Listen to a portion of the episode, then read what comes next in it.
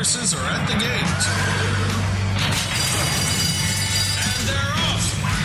Welcome to Winning Ponies. With the weekend coming up, this is the spot to be for news, handicapping, and spotlights featuring the winners behind horse racing today. Now, here's your host, John Englehart, racing's regular guy. All right, we're back in the saddle for another edition of Winning Ponies. Welcome, everybody. I hope you had a great Labor Day weekend and didn't have to labor too much. Uh, thank you very much for all the cards, letters, and gifts that you sent me on my birthday. I was greatly, greatly appreciated.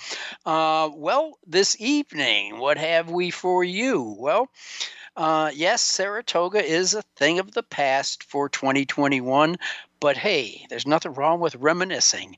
And we're going to bring in one of the triumvirate, the Clancy brothers and Tom Law. We've had Sean Clancy on the show before. We're going to have Joe Clancy on this evening, who's deputized for Tom Law. Usually we make it a annual tradition where Tom does the season long wrap up and gives us his uh, best of the summer picks. But he went camping somewhere in Vermont and uh, all of a sudden found out there's no cell phone usage up there, no power, so no bars. So Joe's jumping in for him. He'll do a great job. And it's the Joe and Joe show, as uh, my producer Josh said. Joe Kristufek will be with us. And Joe, for years, has been involved with making odds down at Kentucky Downs. Probably the hardest odds maker job in all of America. So he's been there and done that. I couldn't do it. You couldn't do it. Just an amazing track, Kentucky Downs, all turf. They have been blessed with marvelous weather, and it looks like it's going to go right through this weekend. Saturday and Sunday, stakes galore. But Saturday is going to be something else. It's even going to get some national television broadcast. Um, I know for sure. How about this? Two million dollar races, and not one of them is a grade one. We're talking about the grade two Calumet Turf Cup. That one's going a mile and a half on their pear shaped track. And then, uh, just previous to that, is the FanDuel Turf Sprint from six furlongs. So we're going from six furlongs to a mile and a half, both of them worth a million dollars. And after that, we get to the cheap races. That's right. The uh, ladies turf only 750,000 the Franklin Simpson 600,000 also at 600,000 the Mint Ladies Sprint oh my god so give out the money and they will come and they have come. And what's interesting about this weekend, folks, it'll be fun to watch.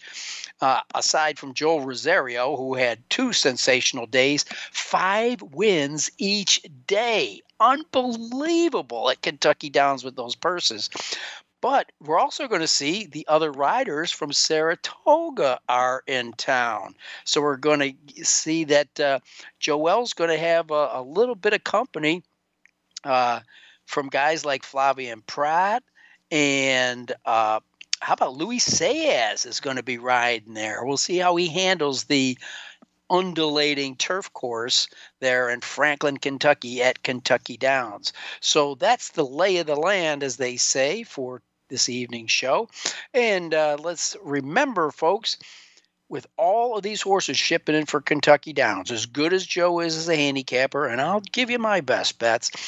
You want to go to those easy win forms. We got wins from coast to coast. Closing out the Saratoga meet, uh, we uh, had a 50 cent pick five that paid 1560 Not bad for 50 cents, huh? Well, how about 10 cents at Indiana Grand? Uh, the following day, a super high five that paid 1,393. And parks just yesterday, a 50 cent pick five 1,754. That's not chump change, ladies and gentlemen. Come on over to winningponies.com. You'll like the site and you get to check out not only the site, the results that we're giving you out of the easy win farm forms, but a way that you can get them. They're relatively uh, inexpensive, and look at what the payoffs give you. So, Joe and Joe will be coming up. All right, let's take a look at uh, one thing that uh, was not good news, and that is Dr. J. David Richardson, uh, claimed by COVID 19. He used to love spending the summers up at Saratoga. Uh, uh, he was Kentucky based, but uh, you, you, you gotta love the guy. Uh, started out uh, going to the races at little old River Downs when he used to sneak in as a kid. But this guy, I mean, a distinguished uh, surgeon. Uh, I won't even go into his resume, but this guy was so respected by those in the medical industry. And then about 30 years ago, he started breeding and racing horses and uh, had success at that level. I would say the most success, though, that uh, David Richardson had was the respect that he had from others in racing. Um, he was just uh, a wonderful man to be around. He was upbeat. He loved racing at all levels. He loved to bet the horses. Nothing wrong with that. I had a chance to meet him not once but twice, and both times were uh, at uh, River Downs. Actually, the last time it was called Belterra Park. Tommy Drury was uh, training for him, and the time before that uh, I was interest, I was introduced to him by Pat Dupuy, and Pat was training for Dr. Richardson. Just so well respected, just an amazing guy. Graduated from Morehead State, um, and uh, he just had such an impact on so many people uh, th- that he had contact with. He's uh, truly going to be uh, missed, and he was uh, related, believe it or not, to Woody Stephens. One of the things that uh, got him uh, interested. He called him Uncle uh, Woody, but he was uh, Richardson's father's cousin. But hey, it's all one and the same down there in Kentucky, right? But he will be missed. Uh, so, uh, Dr. Richardson, a big impact his life had on thoroughbred racing and those around him, most importantly. Well, closing out the Saratoga meet, who finished on top? Well, let's go back and look at the season. Remember, early on, we had the, the trying weather with all the rains in July. then we had the hot, humid days in August. And all of a sudden, you would get these absolutely beautiful blue sky, white dotted. And uh, you went, you played. They surpassed the $800 million handle for the first time. Uh, just an, um, an amazing meet. How about Luis Saez, who, uh, for the first time in six years, it was not an Ortiz brother that took the top jock spot. So, congratulations to Kiaran McLaughlin, who went from top trainer to top uh, jock agent, and Luis Saez getting him there and him getting Louis in the top spot. Of course, uh, Chad Brown came back after being threatened by Mike Maker for the leading trainer and got the top spot again. Of course, Steve Asmussen was very uh, prominent at the meet, uh, career leader by number of wins back on August 7th when he scored win number 9,000. Uh, 466. So uh, it was uh, quite quite the season there uh, up there, and uh, all I can say is congratulations to Chad Brown and Luis Saez. It's a tough meet to come away the winner there. Now, despite the week that Joel Rosario got, it was Ricardo Santana that was voted jockey of the meet. Of course, he had three grade ones over Labor Day weekend. On Saturday, Asmussen, his go to guy, uh, had him pilot Max Player, a race that we handicapped here on the show last week in the Grade 1 Jockey Club Gold Cup. Yeah, that's right. They ran it at Saratoga this year. It used to be run at Belmont Park. And then in the Grade 1 Spinaway, that was on Sunday, uh, Santana got the uh, leg up on Echo Zulu, who took that spot. And um, on closing day, how about this? Another offspring of gun of gun runner Gunite won the grade one hopeful so uh, ricardo santana had an in the money percentage of 42% total purse earnings of $1,329,000 not a bad week at the races. Now, we're going to see this down the road in three or four years. Some news that was announced today is that the uh, thoroughbred foal crop uh, was down it's projected that they'll have 18,700. Some people are late in getting their full papers in. You got to go back to 1986 for the peak, 51,000. Think of that, from 51,000 foals to 18,000. Uh, it was the lowest figure since 1965.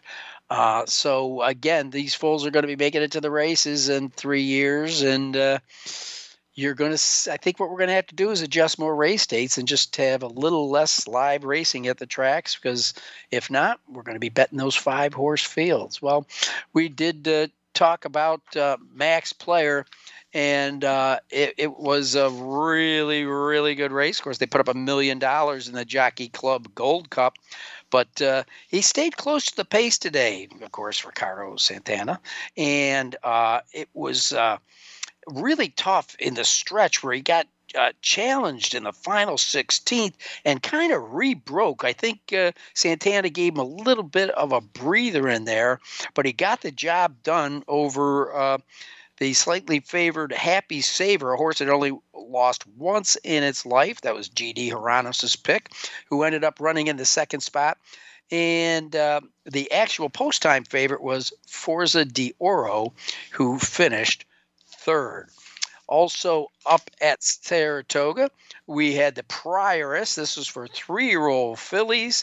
And boy, this one coming in from Louisiana. Not coming in from Louisiana, but a Louisiana bred, a uh, daughter of California Chrome. Now, Chrome hasn't been killing them uh, as far as being a sire. So th- she probably is his best runner to date. Cilla was her name. A heady ride by Tyler Gaffalione uh, was headed in the stretch run. But came back, uh, three-year-old filly, making her tenth lifetime start. That was her fifth win. Raced without Lasix. Now she has run in Louisiana uh, races. Uh, is two for a three in there. Uh, but uh, she's been dancing with the the big girls. Uh, she's raced at Delaware, Monmouth, Belmont. Um, so uh, she might be Louisiana bred, but she can beat them in New York. Finishing second was super sensational. A horse uh, who we said, as uh, despite the fact that she's three and had run it eight times, never ran in a six furlong race. Had a brief lead, but again had to give it up to Cilla. Then it was on to the Flower Bowl, and uh, in here it was Warlike Goddess. Yes, she's the real deal. She now has seven lifetime starts, six wins, trained by Bill Mott. She's a daughter of English Channel, ought to love the grass all day long. Julien Leparoux in the saddle for Billy Mott. We're going to hear about Warlike Goddess down the uh, Pike, for sure, she is the real deal. And second was Great Island, a six to one shot trained by Chad Brown. And third, My Sister Nat comes from a fine turf family. Then uh, going out uh, west, uh, we can't ignore some of the races there. How about the Del Mar Derby offered up a quarter million dollars, and it was Peter Miller trained none above the law at 10 to 1. Joe Bravo, you're going to get to see him perform at Kentucky Downs this week. He was in the saddle there. So Jersey Joe takes his show on the road and gets the quarter million dollar grade two Del Mar Derby. All right, well, that's a look at the major races that we covered last week um, here on Winning Ponies going to take a quick break here. And we come back, we're going to talk to Joe Clancy and see if, in fact, Tom Law was able to outrun that black bear up in the mountains of Vermont. I'm John Englehart, and you're listening to Winning Ponies.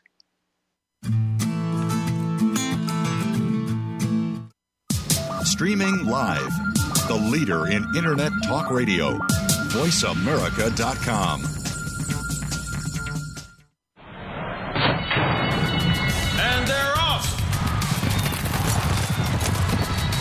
What?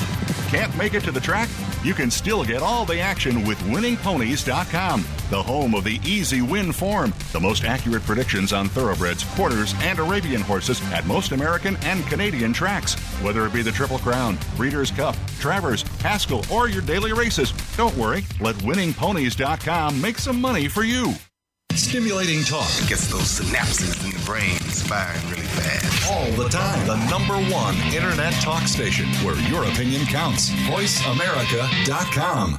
BUSR brings you the best options for Triple Crown season, and now is the time to get in on the action. Bet on the Kentucky Derby with BUSR. Enjoy daily rebates and cash bonuses, including up to a $500 welcome bonus for winning ponies listeners. Enter promo code PONIES, P O N I E S, when you sign up at busr.com backslash ponies. Again, that's promo code PONIES, P O N I E S, at busr.com backslash ponies. Bet with confidence, bet with BUSR.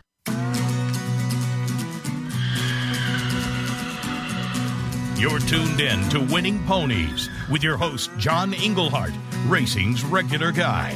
The phone lines are open and are toll free 1 866 472 5788 or send us an email at show at winningponies.com. John and our guests are looking forward to hearing from you. Have any tips or comments you'd like to share? Any questions we would be happy to answer? Contact us. Now, back to the show Winning Ponies with John Englehart. All right. Well, uh, they say it ain't over till it's over, and yes, it is over. The 2021 meet at Saratoga is over, and so is the publication of everybody's uh, favorite. Uh, uh, reading material up at the spa, the Saratoga special, and uh, with us, part of the trifecta that rounds out uh, the uh, uh, Tom Law, Sean, and with us is Joe Clancy, uh, who said he was on the phone with Tom earlier. It started to break up, something about being chased by a black bear up in Vermont. Joe, uh, let me know if you get any late uh, calls in from Tom. But meanwhile, thanks for joining us. Thanks for having me. Yeah, I think Tom will be able to outrun the bear most likely, or or to trade him some snacks or some uh, a beer, uh, an IPA maybe to get him to go home. But uh, uh, yeah, Tom's enjoying a, a nice break after Saratoga up in the mountains of Vermont. Well, you guys, it's well deserved. I think people think I'm on your payroll as much as I talk about the Saratoga special, but it is a phenomenal job that you do to spin that publication out in about a 12 hour period after the races. The next morning, you've got people in golf carts delivering to the people on the backstretch and uh, Stewart's creameries around town and bakeries and everything else you could talk about. And it's all fresh. And you know what I like about you guys is you don't just stick with the big stories. You, you, you find the little guy, and uh, you know, I, I thought that the story you guys did on um, uh, Caravel and uh, the the Merryman thing that that turned into a fantastic story, Joe. Yeah, that was her. It seems like a long time ago, early in the meet when she won. Yeah, and I, I've kind of followed that filly because she had she's from the Mid Atlantic where I'm based at Fair Hill, and um, had won a little stake, and you know I had written a thing for Mid Atlantic Thoroughbred. I think about her um, last year when she won something at Presque Isle, and she was she's the product of a free brood mare and sort of an owner trainer breeder kind of thing, and then to have her win a uh, to win a graded stake at Saratoga like that, it just uh, and to tell that story to the Saratoga readers was was fun to do. Now, now, I, I just want to tell everybody, you know, you, you work with somebody long enough, you start to sound like them. This is not Tom Law we're talking to. This is Joe Clancy. Uh, yeah, started his journalism career at the University of Delaware, uh, and and since then he's in he, he's involved in Steeplechase Times, the Mid Atlantic Thoroughbred. He's done work for the Daily Racing Form, the Irish Field, and of course now we're talking about the wrap up, not only of uh, Saratoga itself, but the Saratoga Special. I got to guess you, your brother, and Tom take a big old sigh of relief on Labor Day. Yeah, I mean, it, you you uh, nobody likes to see Saratoga end because it's such a magical place for racing. I, I think that's the biggest thing. But uh, you know, for us, the grind of doing it, and, and this year we this year's schedule was a little different coming out of the COVID situation that we had last year, where we didn't do the print publication at all. We did a few fewer issues this year mostly because we weren't sure what it was going to look like going in. But it's still a grind. I mean, it, face it, it's a lot of racing, a lot to cover.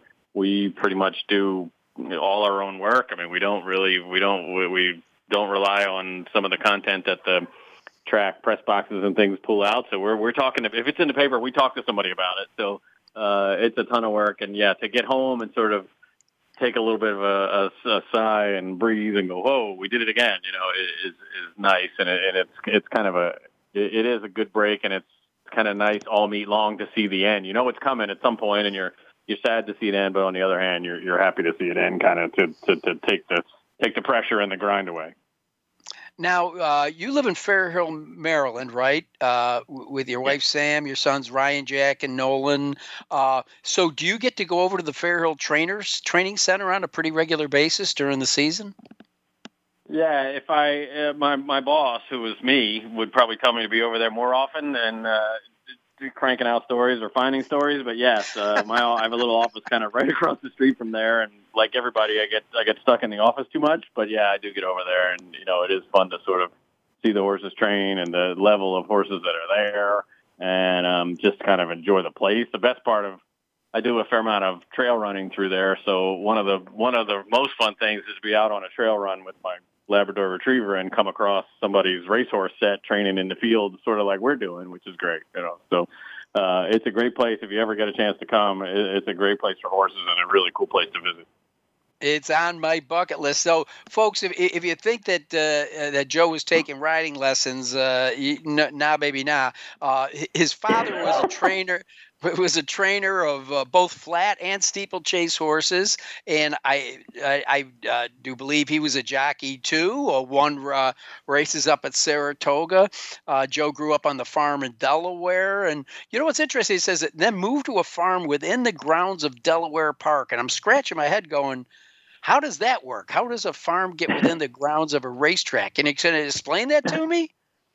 Uh, yeah, the uh, back then the Delaware Park and was owned by um, by the Ross family, who was part of the Dupont family, and they owned the entire grounds, which most of it's now a golf course that kind of surrounds the racetrack, and um, they've built a bunch of other things around there with the casino that's come in, but. We were on a farm, basically right within the grounds. We had a, it was like a private uh, racing stable that the Ross family had, and it went back to the probably went back to the 30s or 40s, and we were there in the um, late 70s, early 80s. Um, and basically, if, if you've ever been to Delaware Park, there's a the kind of one main entrance. You come in, you go past uh, the back of that farm. They have a, a quarter mile indoor track um, that that is still there. It's mostly part of the golf course now, but um, um, we had a we had a private indoor track. Uh, 28 stall barn and then access to Delaware Park when it was open too. And if you the old timers will tell you like back in the 60s, that's where Greek Money, who won the Preakness, uh, trained. Sort of, he spent the winter there on a, to get ready for the to get ready for the Preakness. That is awesome. Well, Joe, you know, I'm, I'm sure if I sat down with you and Sean, we'd probably get different answers to this question. Um, although there'll be some standouts, but like, give me your top three takeaways from this summer meet at Saratoga. Uh, probably first and foremost is just being back there. I mean, from uh, not having gone at all last year myself, and then seeing fans you know, who, who were there again, and kind of the atmosphere of of racing fans being at a at a place like Saratoga. I mean, that's what makes it. And the the trainers you talk to who talk about the, you know, just on a on a regular Thursday, there's you know fifteen thousand people in the stands. You know, we just don't get that in America. You know, and then on the big Saturdays, the place feels feels sold out. You know, and I think that's the biggest the biggest thing for me. Then the the number one story was fans back in Saratoga and kind of the reaction to that. Um, Steve Asmussen's summer has got to be right up there. He broke the record for all-time training wins. He had won five grade ones, you know, and just enjoyed himself. It was amazing to watch his reaction again to the fans. You know, the the guy must have signed, uh, uh, you know, a hundred autographs a day and taken a hundred selfies with people because it was just amazing. He gets stopped everywhere he went. And then, uh, to me, the uh, it's probably one and one A or three and three X, whatever you want to call it. Essential quality, uh, kind of asserting himself as the three leading three year old, and Knicks Go sort of throwing himself in there as a leading older horse. I mean, they they were fun horses to watch, uh, and they stepped up when they needed to. You know, we we always talk about the two year olds not kind of coming back, and Essential Quality was a two year old champion, and to see him come back and run as well as he has at three, and to kind of you know put his flag in the ground. Hey, I'm the best three year old until somebody beats me uh, to see him do that in the Jim Dandy and the Travers was pretty impressive. I know. I, I think everybody was expecting some kind of uh, shattering authoritative victory, but you know, this horse just seems to know where the finish line is, and he gets the job done for Louis, whatever he's got to get done, unless it's the first Saturday in May. exactly. And I, to me, you don't want to hold a loss in a 20 horse field uh, against the horse for too long. And and I think I've talked to enough trainers. I think trainers like horses who do it that way. I mean, he he's workmanlike, but he gets his job done and saves plenty for the next time. And I think that's you know hopefully what will allow him to have a longer career and and and to keep throwing that kind of that that big effort that he has. You know, who cares if he doesn't win by a lot or or kind of blow you away impressively? I, you know, I think the you know the fact that he keeps winning and and and delivering when he needs to, um, you know, speaks for itself. And uh, you know, th- that, that's a good thing for a horse. I think uh, when you talk to trainers, horses horses who are like that, he's obviously smart enough to know I got this. I, I got this guy next to me. You know, if somebody else comes along, I got another. I got more whenever I need it. You know, so I think that's a luxury to have and a mark of a pretty good horse. Yeah, and except for a trouble trip in the Kentucky Derby, that's exactly how he's gone about his business throughout his entire career. It'll fun to, be fun to watch as we enter into the final uh, races of his three-year-old season. Will he be back at four? I'm going to guess no, but do I hope uh. yes? Yes, I, I, I, cert- I certainly do. Well, you know, uh, as I told you uh, uh, off air, I I get the monthly uh, Mid Atlantic Thoroughbred, and I know that it's it's uh, got got a, a nice uh, steeplechase flavor to it, something that I am not that familiar with, or probably a lot of our listeners. The one thing I am familiar with, though, Joe, is when I was a young lad going up to Saratoga, I just remember I could always win the first half of the daily double because it'd be a jump race and Jonathan Sheppard would have a horse in there and it was kind of like an automatic go-to. Uh, do, do, you recall those days where it was almost like autopilot for Jonathan Sheppard in the jump races? Yeah, I mean, he had deep stables, and uh, going all the way back to when I was a kid, and my my dad had horses. We were always trying to beat him. I felt I felt like I spent my whole life trying to beat the guy, and then you know, finally got old enough to realize he's just very good at it and to appreciate it. You know, and um, it's a little strange not seeing his name in the program at the anymore. But uh, yeah, I mean, he his horses were very tough at Saratoga, and he actually you know, crossed over enough later in his career into flat racing that he was the leading trainer at Saratoga a couple times, and it wasn't all jumpers, you know. So um, to, to see him in there with a kind of a mixed stable and doing as well as he did for so long was was a was a real treat and a kind of a testament to his horsemanship. Now, uh, I I know that your father rode. I know your brother rode did you uh, enter into the adventures in the saddle or did you outgrow it fast enough or just decide this is insane i am not doing this uh, uh, uh, probably all three uh, i did I, I did it i I did outgrow it pretty quickly. I was, uh, you know, six one, almost six two in high school, but I was light enough to ride. I rode plenty of horses in the morning for my dad, and um, rode a handful of races, sort of flat races at the steeplechase meets, where you could be a little higher weight and that kind of thing but uh, no, did not did not try to make it a profession by any means. Uh, it was it was not going to be a career for me, that's for sure. Um, but uh, lo- loved that part of it. I mean, when you were when you were riding racehorses at the racetrack was was a pretty cool feeling, no matter where you were. You know, you you felt like a big shot even if you weren't. So uh, love that in high school and high school and college. Doing enough doing enough riding of racehorses was really fun.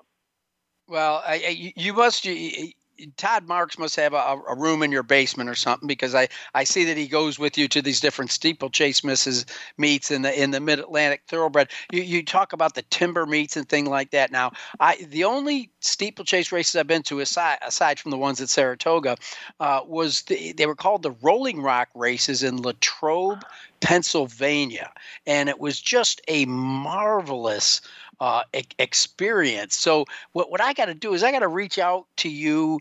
Uh, like what what would be you know we got the Triple Crown. What would be kind of the season if there is one for the best steeplechase racing? It's tricky, and you got to be somewhere geographically. I love that you pulled Rolling Rock out of out of the air. That was a that was always a huge stop on the steeplechase circuit, and they actually used to run Wednesday and Saturday of the same week. So uh, they would just move out there. They literally had a race meet on Wednesday and then would come back. And some horses would try to do both. They'd run on Wednesday and come back and run Saturday. And uh, weird trivia question. I rode in the last race Rolling Rock ever had in 1983. Did, nobody knew it at the time, but uh, they haven't had the races since then. And I finished third on a horse for Jonathan Sheppard in a flat race on the, in the last race Rolling Rock ever had.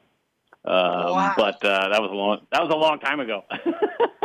yeah, it was. But I'm telling, I'm telling folks out there. I keep telling people what to do. I should shut up. But go to a steeplechase race because it's really like when you go to Latrobe, people always goes, John, wh- wh- why do they call these downs? Why Churchill Down? And I say, well, it's kind of a low-lying, flat, grassy area that's accessible from you know a city where you go almost through a woods or something. All of a sudden, boom, it opens up, and all of a sudden it's like, oh, look at that, and it's the area of the land that is down, and that is certainly the description of this track in Latrobe, PA. And I remember driving up there with my girlfriend's uncle that, that was uh, connected somehow, and. I'm telling you what. All right, you talk about tailgate parties. People are thinking about football games with ribs and stuff like that. I go down there. I don't know. I, I probably went in her uncle's car, um, but uh, it was like uh, shrimp cocktail, oysters, Rockefeller. We're not no turkey legs were at this thing. I mean, those people know how to tailgate. and if you had a Jaguar, people were looking down their nose at you. I mean, it was it was quite a uh, an experience, I must say. But that they put a whole new uh, T on the word tailgate in the in the steeplechase uh, group. Yeah, and there's there's a handful of places. Rolling Rock is no more, but there's a handful of places like that, you know, in the country, mostly East Coast. But uh, if you were trying to, you know, figure out places to go, there's a bunch in Virginia, um, spring and fall. They basically run um, March through the end of May in the spring, and then they come back and pick it up here another couple weeks in September and run through the week before Thanksgiving. And there's kind of a steeplechase meet every weekend in there somewhere between. Um, you know, they're in South Aiken, South Carolina, Camden, South Carolina. Uh, there's a, the biggest one of the year is coming up in October in Far Hills, New Jersey, and they really know how to tailgate too. Uh, if you're anywhere near there, that's a can't miss. Um, the spring biggest spring stop is probably Nashville, Tennessee, and it's the usually the week between um, the Derby and the Preakness. So uh, you get a fair amount of crossover. You'll see you'll see some flat people show up there too, just because it's convenient to Lexington and, and a great day of racing. Well, uh, I am definitely uh, g- going to make some of those meets. Uh, you, you guys make it so exciting. You know, e- even I'm now I'm, I'm segueing from the Saratoga Special to the Mid Atlantic Thoroughbred because so are you. uh, but uh, you know, you've brought a lot of the flavor of the special to the Mid Atlantic, whi- which is a good thing. And uh, but y- you're still able to dig up the stories. And there might even be more because people don't know as much about some of the steeplechase horses, and a lot of them, of course, are reformed thoroughbreds. So uh, it, it's right up your alley between your personal experience and uh, you know through your uh, lineage with your father and your jump jockey brother, uh, and the, the fact that uh, some of those are ex thoroughbreds that you see perform perhaps at Saratoga or some of the other venues in Maryland. Yeah, that part, and I, steeplechasing. If they had a flaw, it's probably they don't they don't tell that story enough. Sort of the, it's not really marketing, but to me, it is to some degree where you need to tell those horses stories. I mean, you, we see it all the time. Just flat horses kind of uh, reach a limit to their ability, and then we see them kind of slide down the claiming ranks to where you're like, oh man, that horse is nine years old and he's still running for whatever. At, you know, at, at, at some track on the flat, he clearly isn't as good as he used to be and horses that make the switch to steeplechasing, you know, they, they end up with a whole new life sometimes and find real success. Um, the best steeplechaser out right now is this horse called Snap Decision, who was bred by the Phippses. Shug McGaughey had him, and he he won two races on the flat, and he you know kind of ended up in the same kind of group of turf horses with Bricks and Mortar, you know, and he couldn't beat Bricks and Mortar because nobody could, and Right. they sold him to Jack Fisher as a steeplechaser, and he has won nine. He's he lost his first two, and then he's won nine in a row. You know, and and he's he he is really productive. He's gone over half a million in earnings, and he obviously has a great life. I mean, he lives on a farm. He races about five or six times a year, and man, uh, he's just getting going at uh, you know a mile and a half, two miles, and man, he he's I, I'm like bricks and mortar couldn't do that. You know, like he's just better. That's that's his thing. You know, he found his thing that he's good at and getting a chance. It, it, it's fantastic. I tell you, I close my eyes. I swear to God, I'm talking to Tom Law. This is this is this is scary, Joe. Yeah, uh, this is real scary. But anyhow, listen. If if if he survives the black bear accident, uh, you just you tell him I said hi, and, and, and tell him that from now on I'll be calling Joe Clancy instead of him anyhow because you're a great guest. Thanks for having me. I'll let them know for sure. All right, Joe Clancy from the Saratoga Special and the Mid Atlantic Thoroughbred, uh, catching us up on uh, you know, all things of Saratoga and new things that we're going to learn even more about down the road about the uh, art and sport of steeplechase racing. Well, if we can shake Joe Kristufek out of his hoity-toity dinner there with some partners and some of the horse business, we're going to get him. We'll get him to step outside the. Uh, the dining room for a minute, and he'll be back on, and we're going to be talking Kentucky Downs. And uh, I'm John Englehart, and you are listening to Winning Ponies.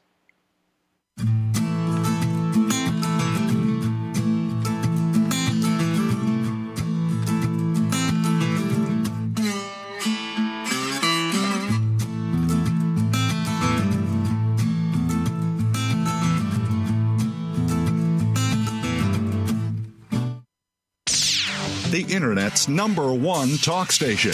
Number one talk station. VoiceAmerica.com.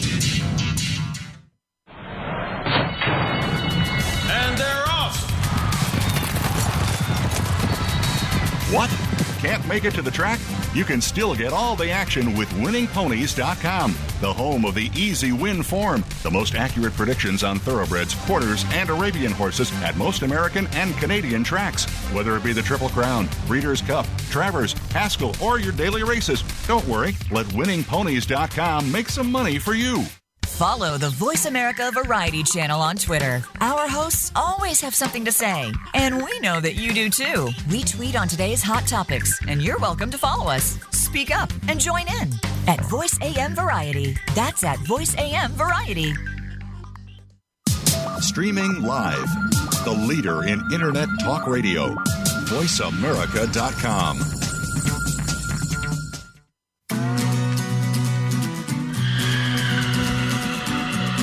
You're tuned in to Winning Ponies with your host, John Englehart, racing's regular guy. The phone lines are open and are toll free 1 866 472 5788 or send us an email at show at winningponies.com. John and our guests are looking forward to hearing from you. Have any tips or comments you'd like to share? Any questions we would be happy to answer? Contact us. Now, back to the show. Winning Ponies with John Englehart.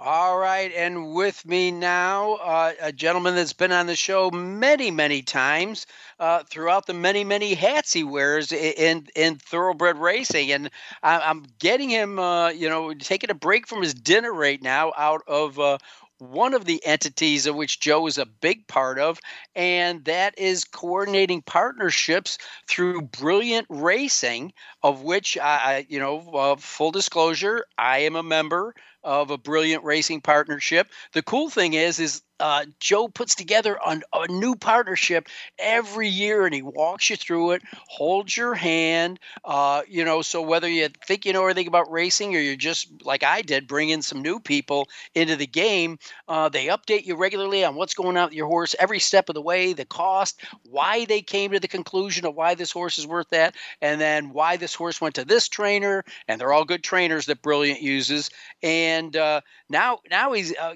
getting ready for a, a race worth six hundred thousand dollars with yes, it's Ginger who races for Brilliant Racing, who will uh, go in the uh, Mint Ladies Sprint down at Kentucky Downs. With no further ado, with us right now, Joe Kristufek. Joe, good luck on Saturday, my man. And with that glowing intro. I guess we lost Joe. Well, we'll continue to do that. In the meantime, I'm going to go on and continue talking about the lady sprint, the race that he's in. Yes, it's Ginger, uh, the brilliant racing horse, is uh, coming off a win in the Kentucky Downs uh, preview for the ladies sprint at Ellis Park. You know, they hold uh, pretty much the majority of a day with all grass races that are used as springboards uh, to this. Of course, Kentucky Downs and Ellis Park have a great working relationship with one another, and they kind of uh, feed horses uh, to each other. And this is just a case of where it paid off, uh, w- winning the Ellis Park Kentucky Downs Preview Ladies Sprint. And yes, it's Ginger is in there, has now won two in a row. And Joe, I'm kind of painting the picture for everybody on yes, it's Ginger. Yeah, no, and I'm sorry about that. Uh, I was on the speaker phone in my car, and I guess that wasn't a good connection. So glad that I'm back on. Yeah, she's uh, she's been great. She's won two stakes in a row. She earned her way into this race by winning the preview race at Ellis. We think the distance, six and a half furlongs, might be stretching uh, how far she wants to go, but uh, there's nowhere else for her to run. It's a grade three race. We've already got some black type. We'd love to get uh, grade three placing on her resume for her residual value as a broodmare moving forward. And, you know, we're just looking forward to having another good year with her next year. And uh, she couldn't be doing any better going into the race. So we're going to give it a shot. Kentucky Downs has been uh, pretty kind off the pace types during the first four days of the meet. They're going to move the rails in from 17 feet out to home base uh, at, at zero so we'll have a couple of fresh pats of grass on the inside, which uh, hopefully we can get to the inside and potentially take advantage of that. But um, we're just proud to be in the race. We know we're, uh, you know, in against a lot of good, solid competition. And you know, I'm now I'm starting to sound like one of those people I interviewed, John, when I talk to them about their horses. So we uh, we can move, we can move it on from there. No, the worm turn. Now, now here, I've got a question. Okay, because before we go, I want to tell because I had a great partnership. I brought in I brought in four buddies of mine to get involved in Brilliant, and I was explaining the kind of the steps you take everybody through from from the, the reasons why you purchase horses off their pedigree, and uh, you know for the prices right. Uh, they weren't cheap, but uh, now with a case like it's yes, it's Ginger. She's a separate Brilliant partnership. You start new ones each year correct me anywhere I'm wrong on this. Now, how would I, or how would somebody who's a partner re up? It's like, well, gee, I, I bought into Yes, it's Ginger two years ago, and now she's five. I mean, do you offer people to continue to buy back into the partnership the following year? Break that down for our listeners. Yeah, this partnership has never ceased. It's been the original partnership with the original investment from the beginning um, when we bought these horses originally in 2018, this two-year-olds in training. So the initial investment has got you all the way to this point. Um, we've had two uh, half cash calls, I guess you, you could say, about 5% of the initial investment. But since that time, Ginger's won two stakes and, you know, asking for it's still going strong. So our first partnership's still going strong. Second partnership uh, still has one horse in it. And then Brilliant Racing 3, the one that you're involved in, John, still has Busy Echo. We've got an unraced horse uh, by the name of His Airness who uh, will be at Churchill Downs this fall. Hope to get him rolling.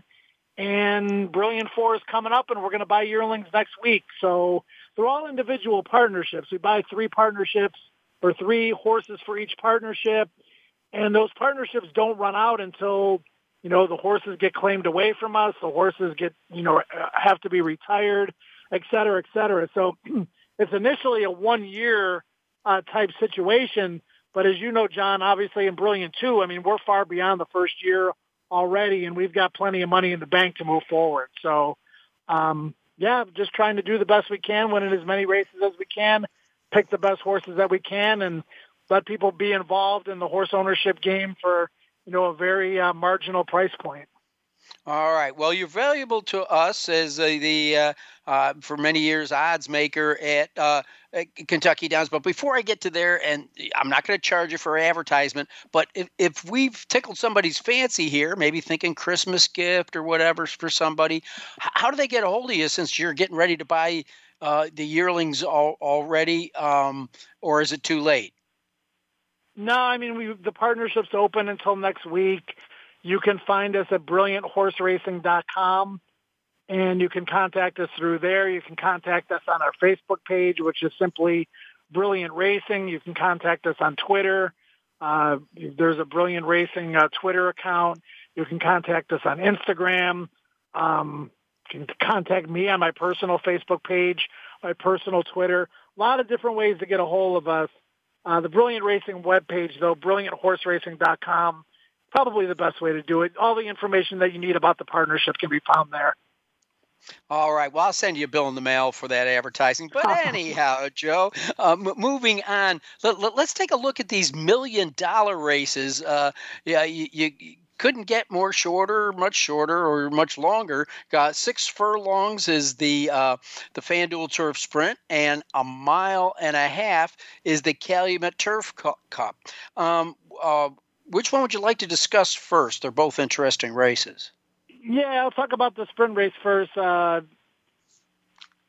very, very wide open race. I think the, uh, the the Turf Cup might have a couple of more defined favorites, but uh, as far as the Turf Sprint goes, you know, a lot of familiar names to the uh, Kentucky circuit when it comes to these kinds of horses.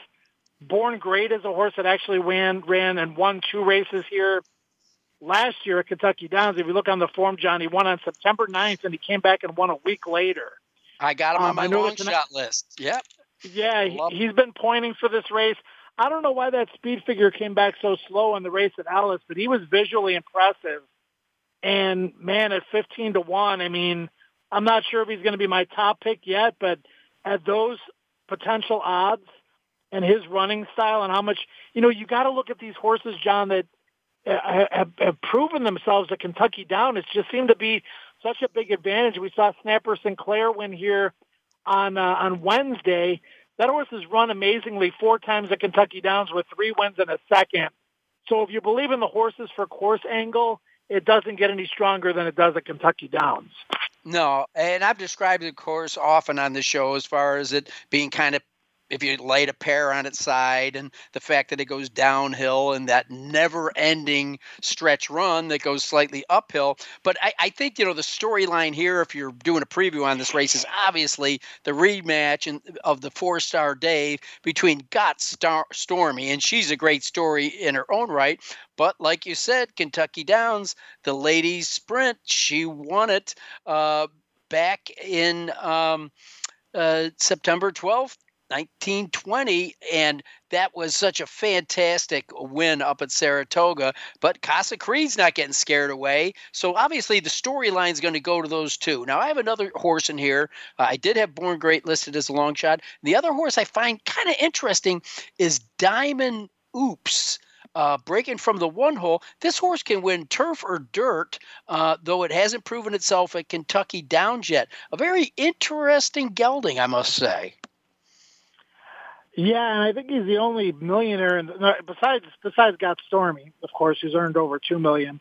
He's earned a million dollars already. He has five wins on the dirt, faster, two wins on the slop, and one win on the turf. And the win on the turf, if you get a chance to watch the replay, was last September at Churchill. And man, it was amazing. He broke dead last, had to rally through traffic on the rail. Was a great ride by Florent Geroux and an amazing performance. And he's the kind of horse, John, that, you know, should relish that long stretch at Kentucky Downs. He's never run here, but the pace should be honest. Closers have been doing well. And that elongated six furlong distance uh, with that long stretch, I think should work in his favor. So we're kind of thinking the same way as far as the long shots go. Those are two of the long shots I'd be considering Born Great and also Diamond Oops. All right. Well, we can talk about each race for 20 minutes. Don't have that time, and I, I know that uh, yeah, you got to get back to your dinner. It's probably getting cold. But the the Calumet Turf uh, Cup, uh, I kind of like the maker the maker horse in here. What? The maker horse? There's five of them. I mean, uh, he's kind of got this the uh, deck stacked in here. Though uh, uh, Brad Cox comes back with Arklow. Now my PPs don't go back far enough, but uh, this horse, to the best of my recollection, recollection, has already won this race twice and finished second in it another year. Yeah, another horse that's uh, proven over the turf course at Kentucky Downs. And I remember when he won the race last year, Brad Cox actually put the blinkers on him. And I was a little bit skeptical. I'm like, this seems like a desperation move because the couple of races prior to that in the Elkhorn and the United Nations were not good. Brad put the blinkers on. It was kind of a soft turf that day, and Arklow ran tremendous. He was almost six to one, and he's won twice since. He won the Hollywood Turf Cup at Del Mar, and then he came back and won the Louisville at Churchill Downs. Has fallen a little bit short in his last couple of races, but again, horse for the course, and uh, you got to consider him armed and dangerous in this race. Well, you know, it, what we get to see in these longer races is uh, older horses getting the chance to, to do to do their dance and it's so neat to see these six and seven year olds that, that are still uh, showing success at the racetrack um, i know Zulu Alpha is the horse that won it uh, now that i look at the pps back in 2019 uh, just besting arklow uh, i just got a feeling maybe at eight Zulu Alpha might be getting a little bit long in the tooth. Hasn't done much this year. Yeah, it was third in this race last year behind Arklow as the four to five favorite. But those two races this year, John, I agree with you, uh, not good. You know, the Arlington, uh, former Arlington handicap, uh, the Arlington on July 17th, followed by the Mr. D. I mean, he was never a factor in either of those races. And I know that Michael Hui, uh, you know, great guy. I mean, he, he claimed this horse and, you know, they wanted to get him back to Kentucky down. So they're going to give him one more chance in this race. He's six to one in the morning line. If you'd like to back him at six to one, you can come to my window because he's he's up he's up against it in this race. He would need a miraculous turnaround to be a factor.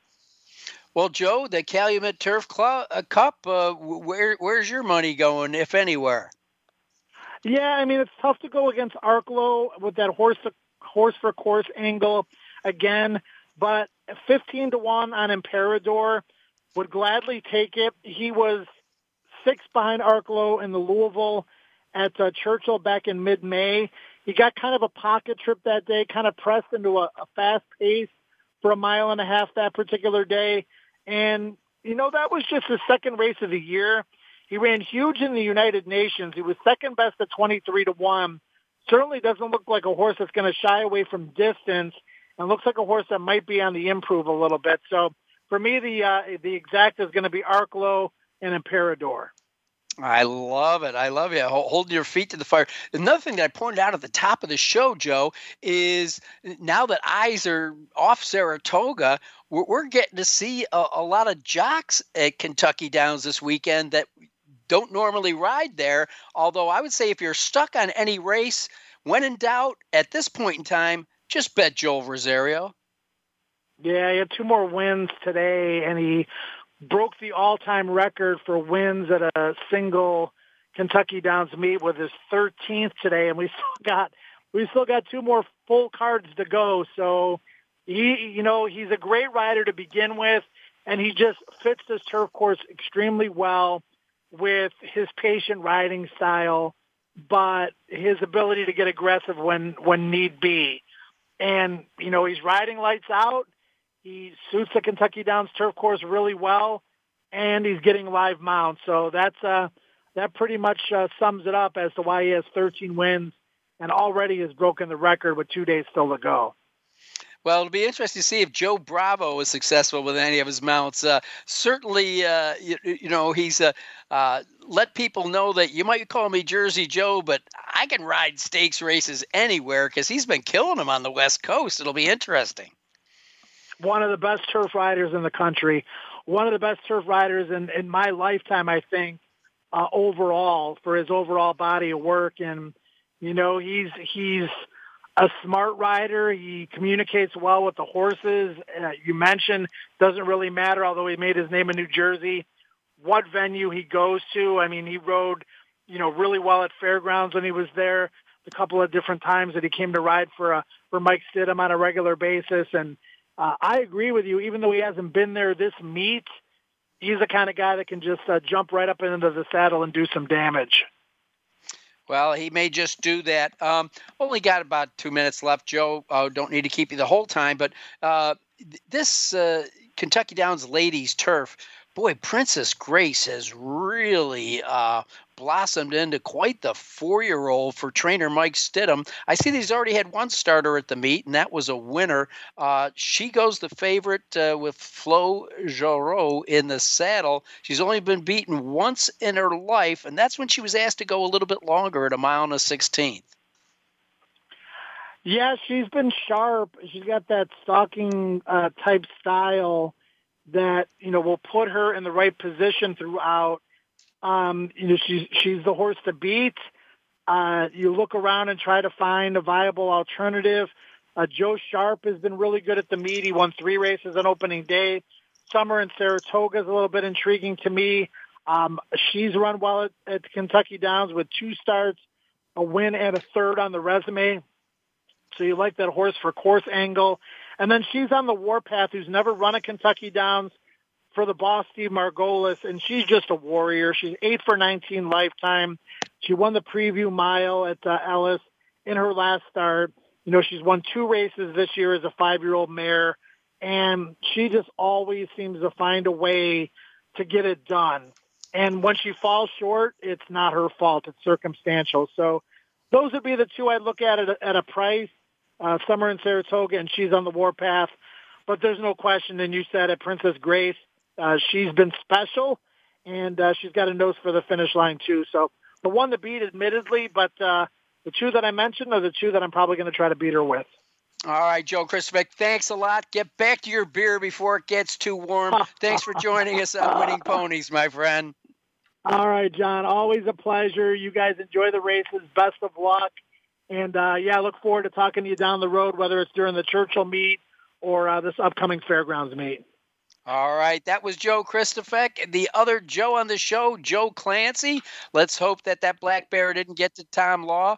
And I want to thank you all for listening. Remember, great racing at Kentucky Downs. Pull down the winning ponies, easy win forms. They're going to help you get some winners. I'm John Englehart. Come back next week. We look forward to you listening. Thanks for listening to Winning Ponies with John Englehart. We hope the information from today's show will benefit you at the next post. Join us for more insight next Thursday at 8 p.m. Eastern Time, 5 p.m. Pacific on the Voice America Variety Channel.